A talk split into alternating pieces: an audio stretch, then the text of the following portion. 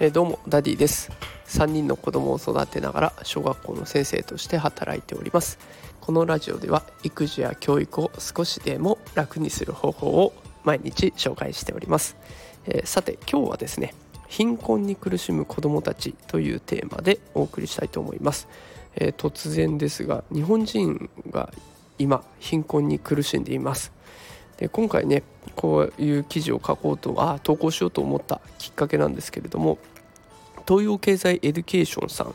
の記事で、えー、子どもの貧困内閣府初の全国調査で見えた悲痛な実態という記事が紹介されていたのでここをもとに今日はお話ししたいと思います、えー、この全国調査ですけれども5000組の中学生のいる親子に調査を実施しましてでそのうち2715組の有効回収ができたというような調査になっています、えー、まずね世帯入収に年収に関する質問をしたところ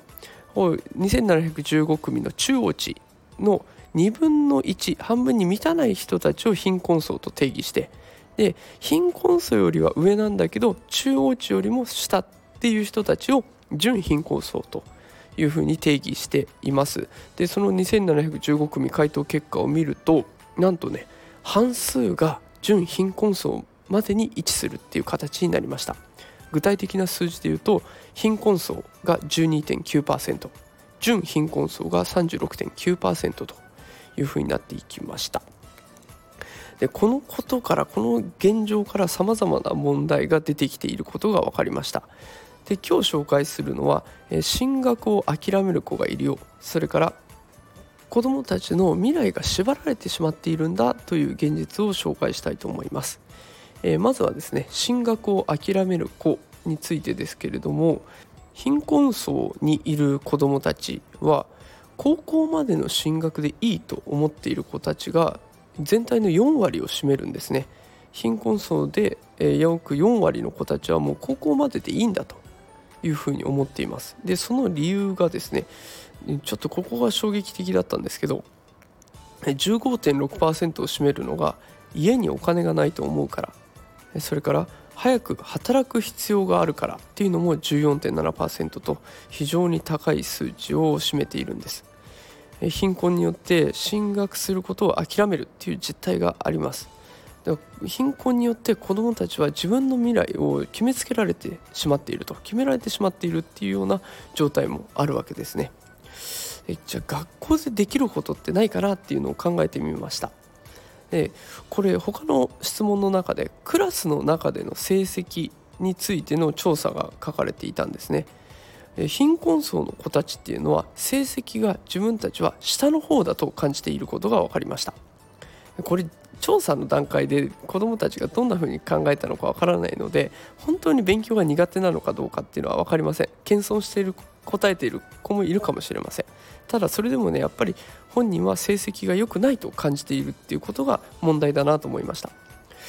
だとしたら我々先生とか学校でできることって何かっていうとまずはテストの点数を取らせてあげること。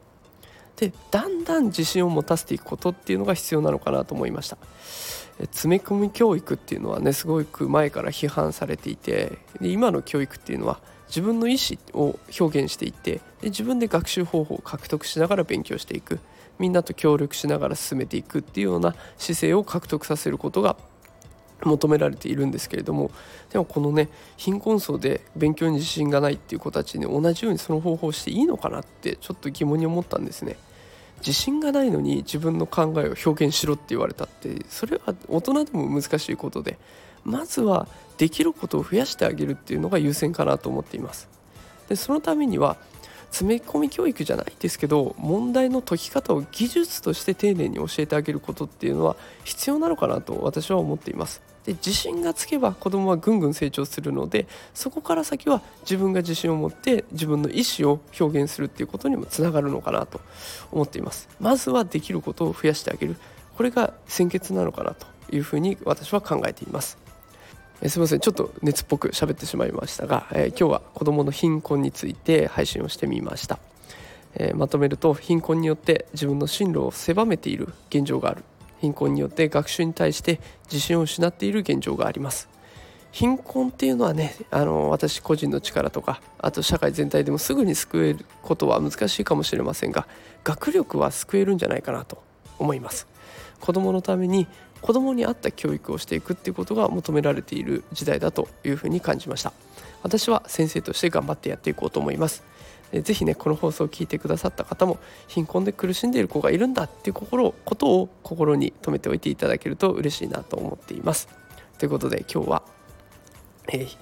貧困に苦しむ子どもたちというテーマでお送りしました、えー、すみません少し暗い話でしたが是非いろんな人に聞いてもらって日本の現実を知ってもらえたらと思っております。ということであと1日で今週も終わりですね。あと1日頑張ってやっていきましょう。それでは今日はこの辺で失礼します。さようなら。